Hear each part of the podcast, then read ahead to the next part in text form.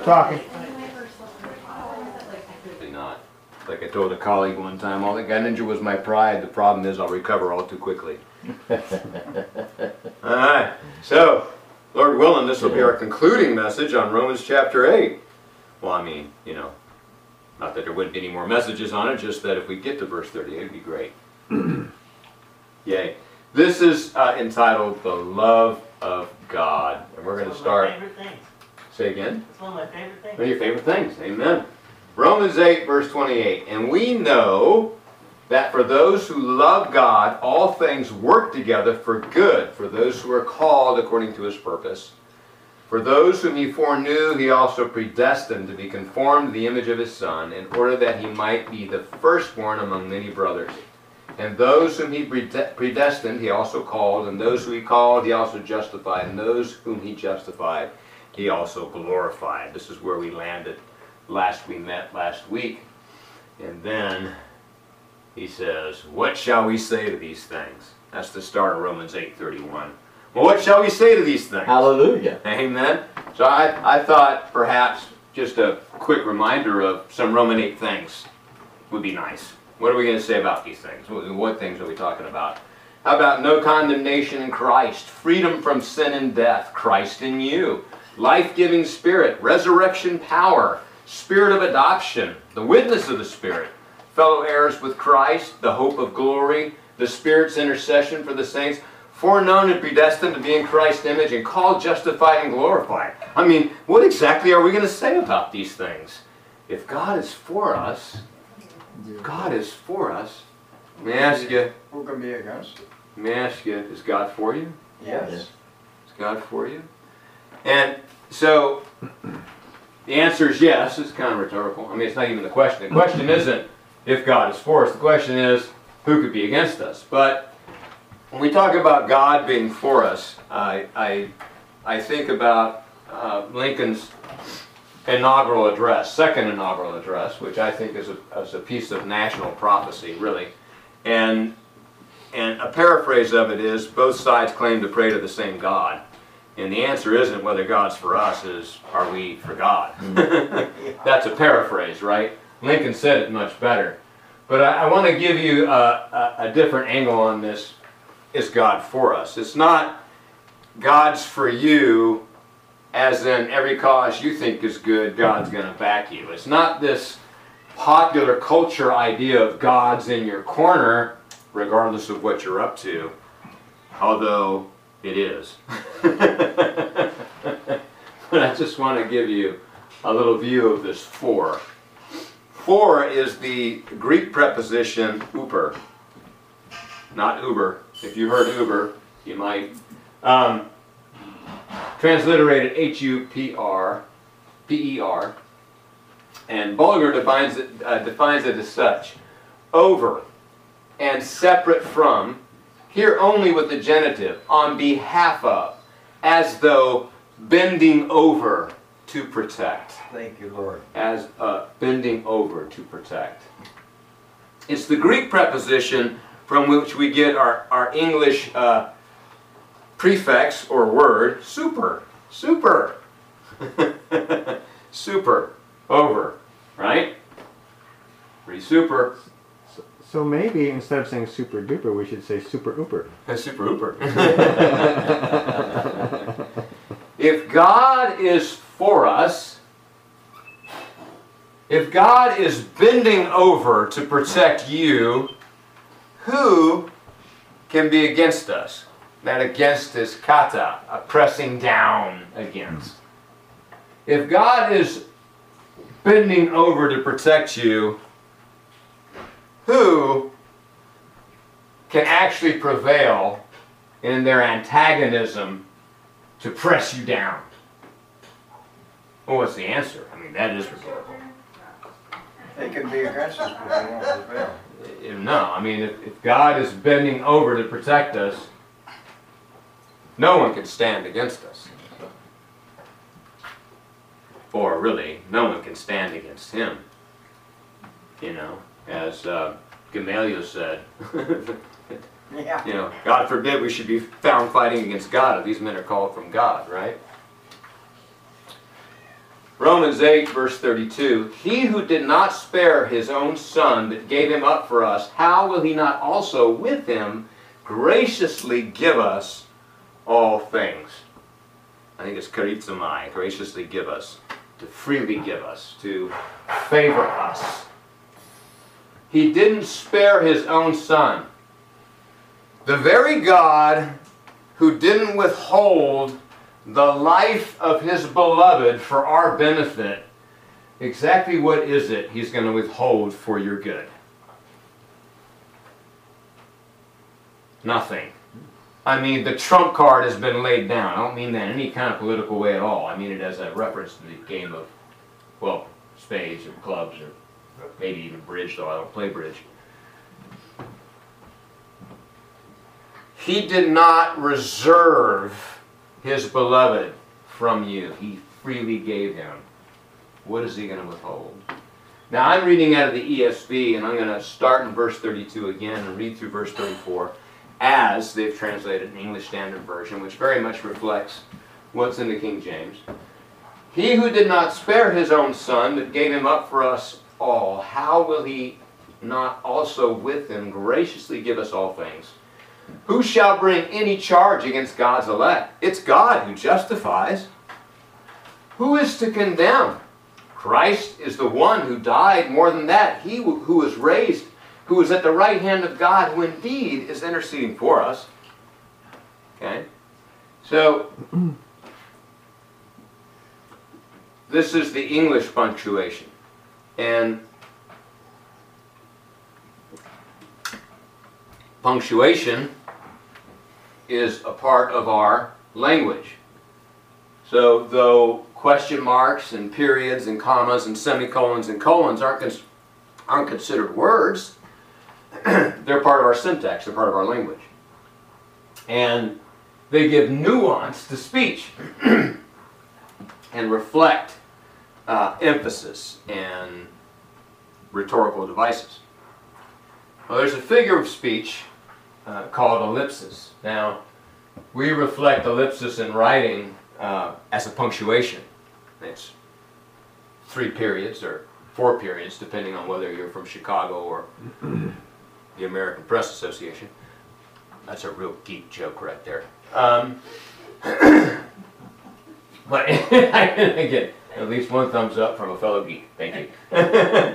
so, an ellipsis is a is an omission, and this ellipsis in Romans eight is the omission of the verb form supplied by the previous. That's the simplest way I could say it. So that verse 31 really gives us the rhythm of this rhetorical device in this letter. And who shall not spare, who, who did not, he who did not spare his own son, but gave him up for us all, how shall he not also with him graciously give us all things, okay? So then we just roll into the next. I just want to read it to you with the nuance or the emphasis provided by the figure of speech in the Greek because the punctuation, well, that's part of our language, not the language it was translated from. Romans 8, 33. Who shall bring any charge against God's elect? God who justifies? Who is to condemn?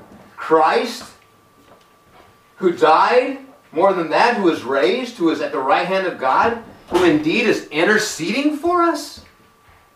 You see the difference in nuance? The question? Who's going to condemn? The very one who's interceding for you? Who's going to bring a charge against you? God who justified you? No. No, if God's for you, if God bent over to protect you, if God provided His only begotten Son for your benefit, if God, who supplied you with the Spirit of life in Christ Jesus, set you free from sin, refuses, you to, refuses to condemn you in Christ because Christ paid the price, who adopted you through his Spirit, who cries out through his Spirit, Abba, Father.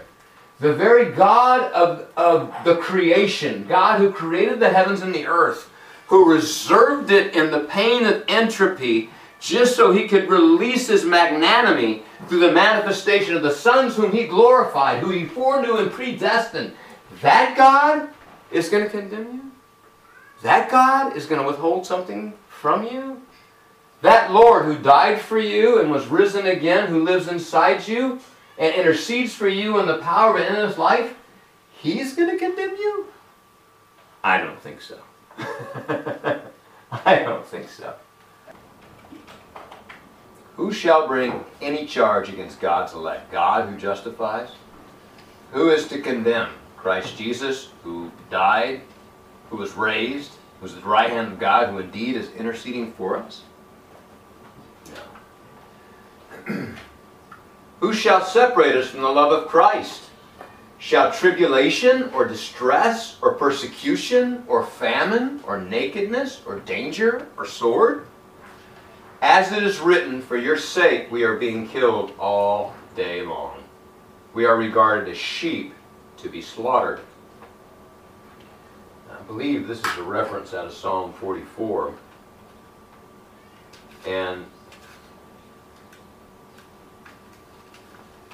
in that psalm, I don't believe the psalmist got an answer to his complaint.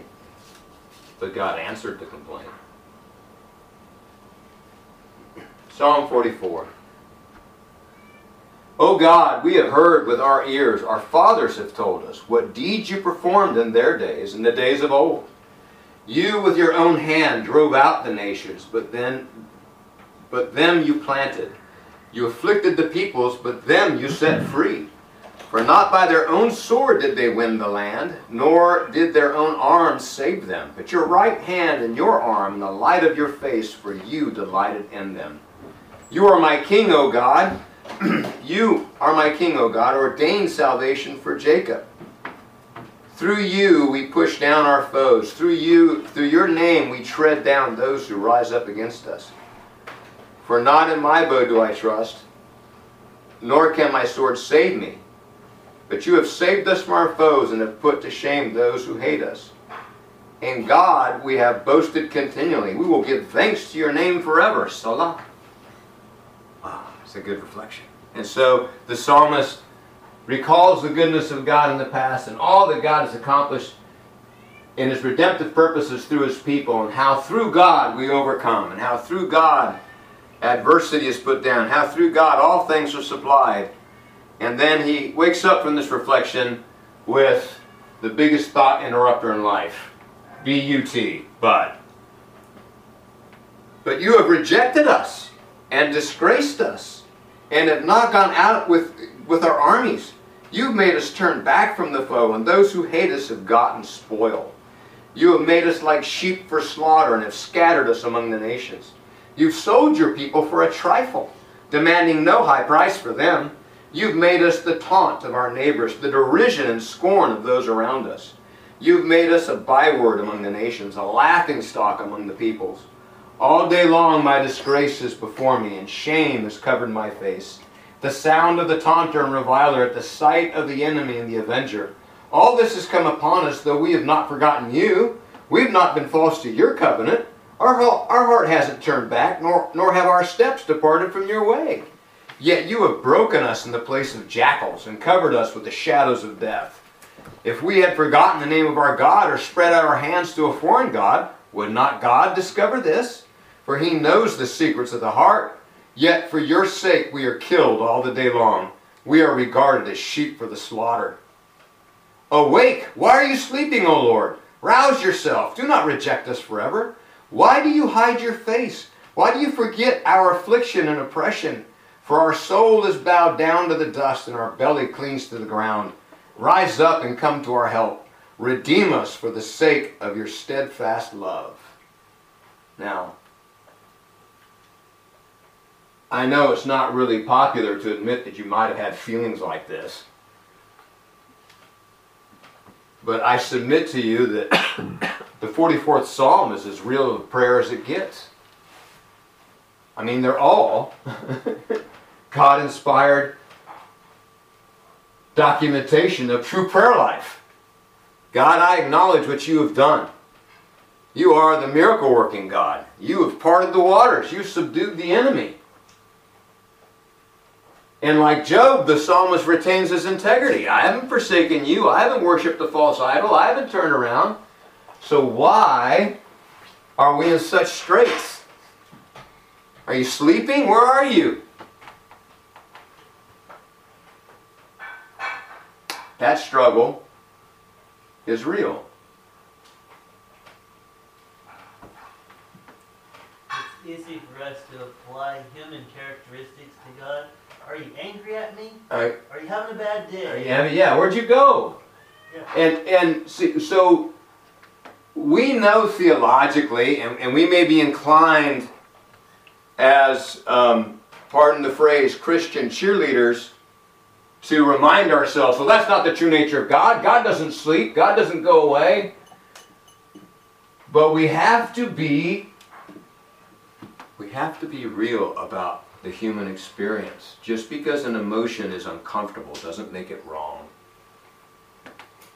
Just because where you find yourself in life is constraining doesn't make your experience a sin.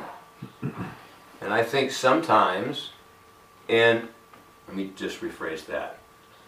I know in my life, as a Christian believer and as a minister, I have been guilty of trying to talk people out of their real pain instead of having compassion with them.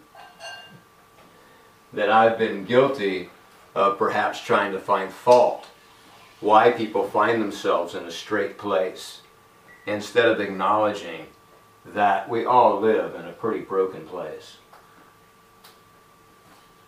I've been guilty of not recognizing that God is good and God is love and God is real. And I can feel far away from Him even when I'm not trying to run away from Him.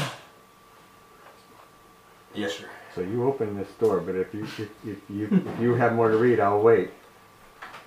I have more to read, but I'm not going to wait. You're not going to wait. Go ahead. So I thought that was really fascinating, and I'm like, why didn't I ever see this before? What's interesting about this psalm is is that David is making the claim that basically we didn't turn to other gods. It is, this is not on us, God.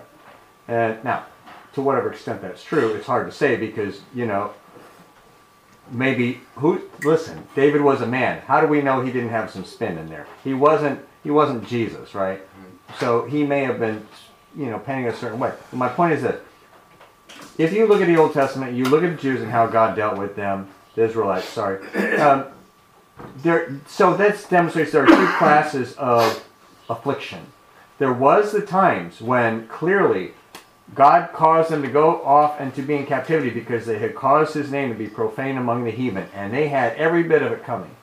But here's David saying, wait a minute, but we didn't do that. So what is this other class of affliction? That's his real question.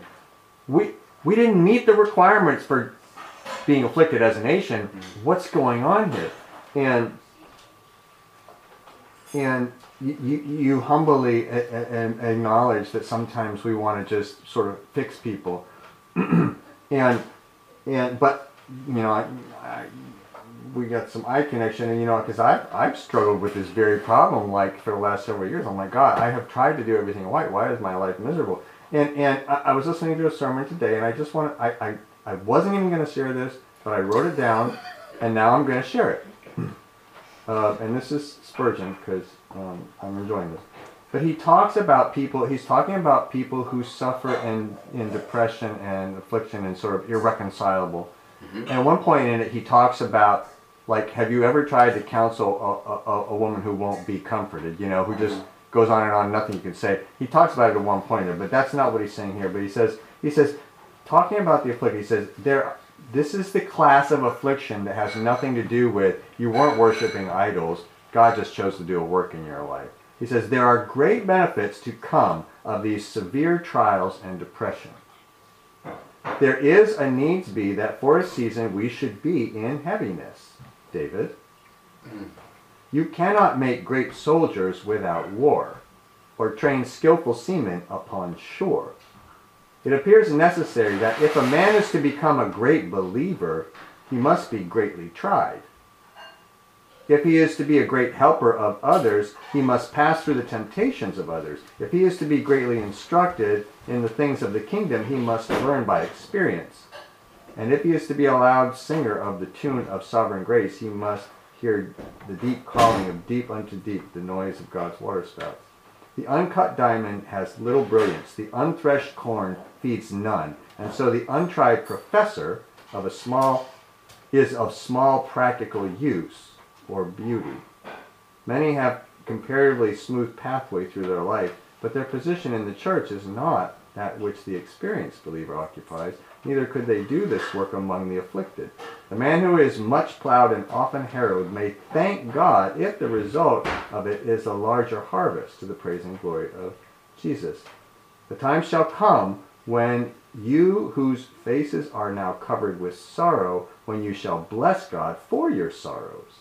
The day will come when you shall set much store by your losses and your crosses, your troubles and your afflictions, counting them happy to endure. For from all of your afflictions his glory shall spring, and the deeper your sorrows, the louder you'll sing. Yeah. Thank you. I'm done. Yeah. Amen. Amen. So I think that went well with what you were saying. Yeah, and and so the the, the psalmist, the the reality to pull away from. I mean, there's plenty of realities, but there's many truths to pull from this. But the the psalmist, and and whether it was just one of the sons of Korah or day, I don't, you know, whoever whoever penned it under the auspices of the Holy Spirit. Even though he's saying things like this, is still bringing it to God. He is bringing to God's remembrance what God has done.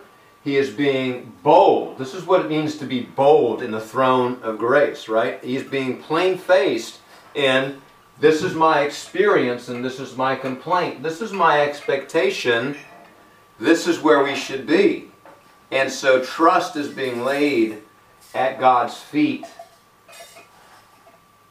regardless of my outcome experience. Because the alternative is David turns his back on God. Yeah, the alternative is to, is to turn away. And so, um, awake, why are you sleeping, O Lord? Rouse yourself, do not reject us forever. Why do you hide your face? Why do you forget our affliction and oppression? For our soul is bowed down to the dust, our belly clings to the ground. Rise up and come to our help. Redeem us for the sake of your steadfast love. This prayer was not unanswered. This prayer was fully answered because all the promises of God and Jesus are yes and amen. And it is one of the perspectives of prayer that we need to understand is that we as saints, we as redeemed ones, are part of a continuum. Part of God's unfolding plan of redemption. And our cries and prayers oftentimes get answered in our lifetime. But there are cries and prayers that perhaps don't get answered until it's somebody else's lifetime. Because his redemption stretches beyond. He who did not spare his own son, but gave him up for us, how shall he not with him graciously give us all things? Graciously give us all things. This, uh, this is where word studies can be fun. And you know all's a all's a big word. You know what were all things that god gives us? So this is not a um, a carte blanche license to ask for anything you desire in life. It, it behooves us as saints to to meditate on what all these things are that god gave to us freely graciously so just some verses where this charizomai shows up. Um, Luke 7:21. In the same hour, he cured many of their infirmities and plagues, and of evil spirits, and unto many that were blind, he gave sight. You know, we worship the God who heals today. And he, he gave, he freely, graciously gave sight, gave healing. You know, sometimes in ministering healing, you have to, you need to walk through with people um, what the causes were. You need to unchain them from, from uh, bad habit patterns or, or ancestral curses or demonic oppression. As Jesus did in this, he delivered them from evil spirits. But we need to understand that God's healing, as presented through Jesus miraculously, wasn't on a payment plan. You know, well, if if if you behave a certain way, then I'll be gracious and heal you. You probably haven't had your healing because fill in the blank. You didn't read your Bible enough, you didn't pray enough, you didn't fast enough, you didn't whatever. Okay? Guess what? Those disciplines are necessary, but you can't earn God's graciousness. He freely gives it. He freely gives it.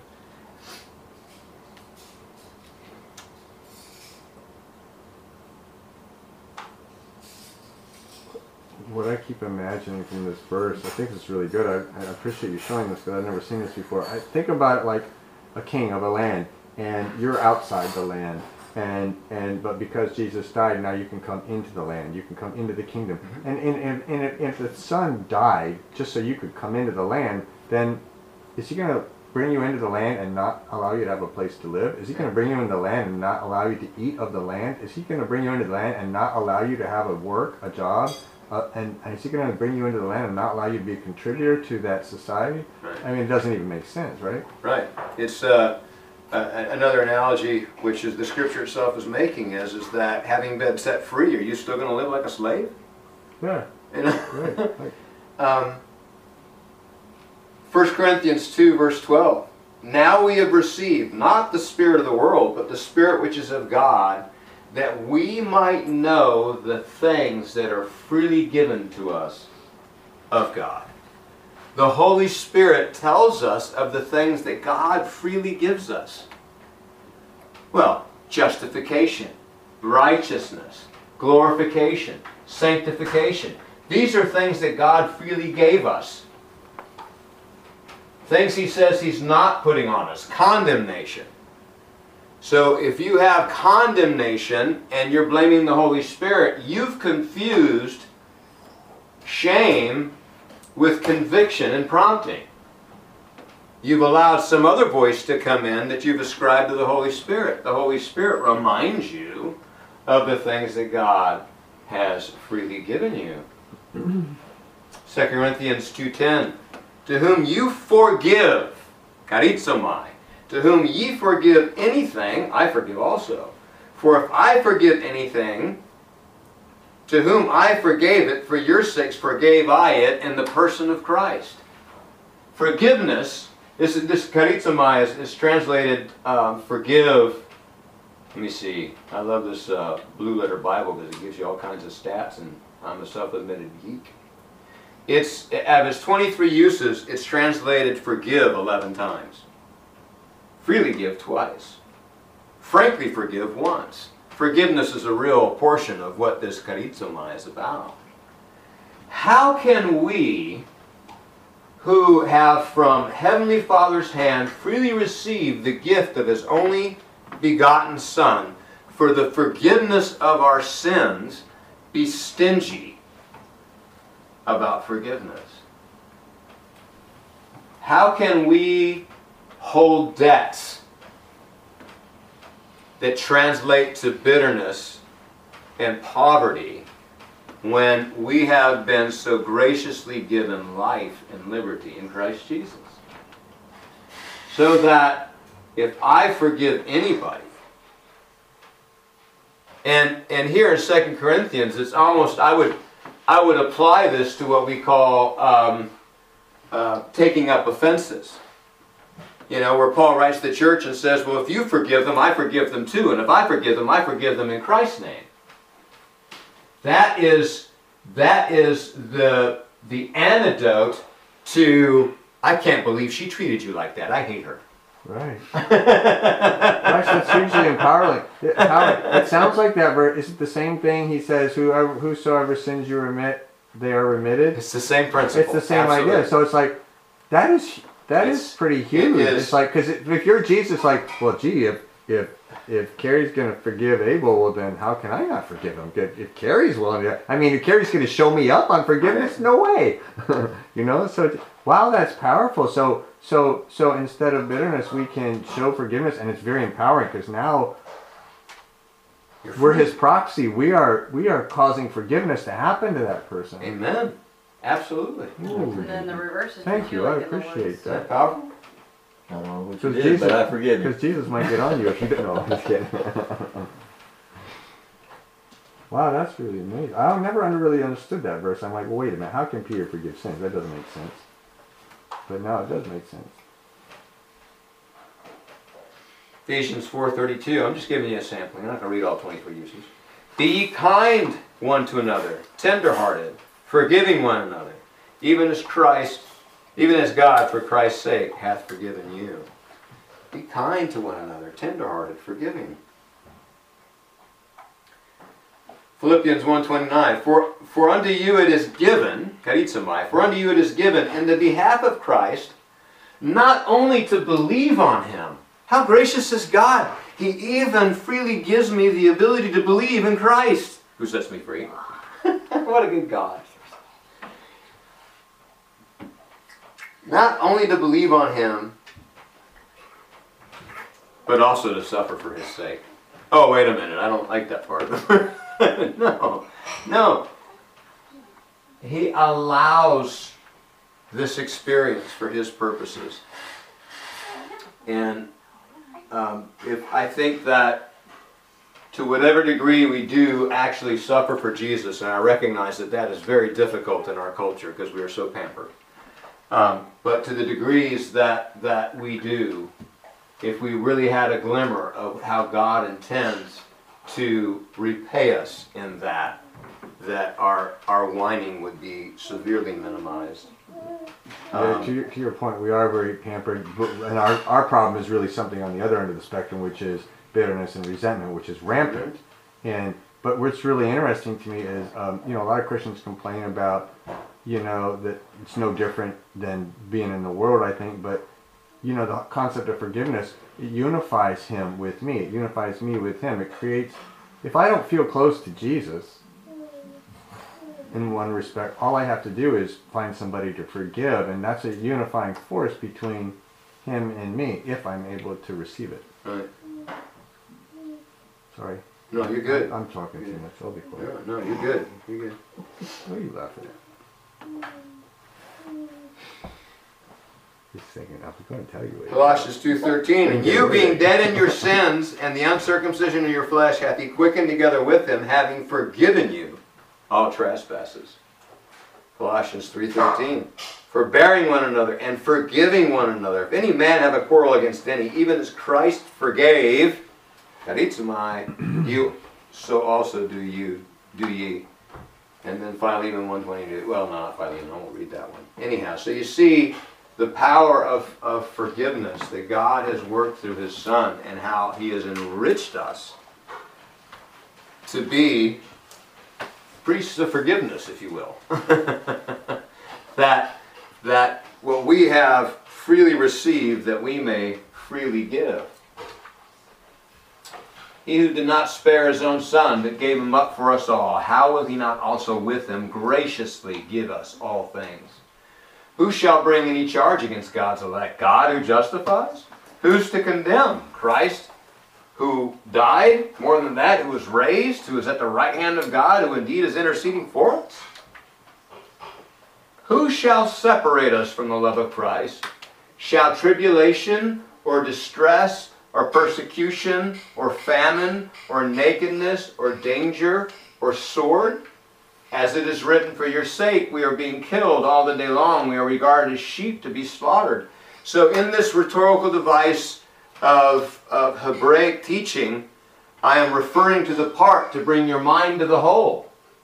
Well, all, all that nakedness and peril and sword is all that experience that the nation was going through, and, and God being experientially absent. They are being pushed away by their enemies, they're being ground down. Where are you, God? We're like sheep for the slaughter. Well, Romans is asking whether sword or peril could separate you from God's love. Romans is not saying that God's love is going to separate you from sword and peril. We get the thing reversed sometimes. See, God is saying that the principalities and powers can't separate you from His love. He's not saying that you're not going to wrestle against principalities and powers. How in the world we thought a wrestling match would be absent agony and pain, I have no idea. Have you ever wrestled? Mm-hmm. Made someone cry uncle? Been made to cry uncle? Well, why did you cry uncle? Because it hurt. Because your uncle's a big guy. right? We wrestle not against flesh and blood. In, in terms of hand-to-hand human combat, wrestling is probably one of it's got to be the most intense physical confrontation one can face. Grappling is difficult. In any martial arts training you ever get into, everyone says either get good on your ground game or run because if you get in a tussle, you will wind up on the ground. So it's not all kicks and punches. Sooner or later, somebody grabs somebody, then it's a matter of whether or not you can get away. Well, we are told point blank we are in a wrestling match. The wrestling match can't separate us from the love of God. And in love, God has us in the wrestling match. See, we need to see God's pervasive love in all of our experience. In all of our experience. Who shall separate us from the love of Christ? Shall tribulation or distress or persecution or famine or nakedness or danger or sword? As it is written, for your sake we are being killed all the day long. We are regarded as sheep to be slaughtered. Verse 37 is the is the kabang answer, the reality of the answer to this prayer. No. no, no, no, no, no. In all these things, what things? Tribulation, distress, persecution, famine, nakedness, danger, sword, in all of these things, in all of these things, we are more than conquerors. Uper Nikeo. I didn't wear my Nikes today. I wore some other brand of shoe. Uper is that word we've already seen. Over, above, super. Nikeo, Nike, conquer. Part of my name, Nicholas. Right? Um, super conquerors super conquerors. In my own strength, in my own coolness, in my own intelligence, in my own wealth, and, and in my own faith, in my own ability, in my no. Through him who loved us. If the sword comes and I believe it's because God hates me, overcoming is difficult. If sickness comes and I believe it's because God is punishing me, I accept that I'm a victim and not a victor in Christ.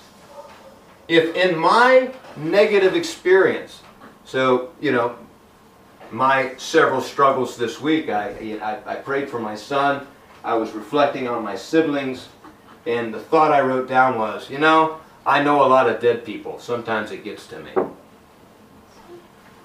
If in my experience of life, I decide to take it as evidence of God's absence instead of receiving the faith He gives me in Christ to recognize God's love, I will acquiesce to being victimized instead of experiencing Christ's victory over sin, death, and the grave. But if in all of my experience, I through faith embrace my loving Father and what it is that He is teaching me and how it is He's going to carry me through, to, and beyond. And this is the beyond parts, the hope part of this whole thing that we talked about before. If I understand that, then I won't push away from the love of God. That's part of resisting the Holy Spirit. That's an aspect. When you push away from the love of God, Trust me, you are resisting the Holy Spirit. Because the love of God is, is, is shed through our hearts through the Holy Spirit. Am I communicating? Is this coming through?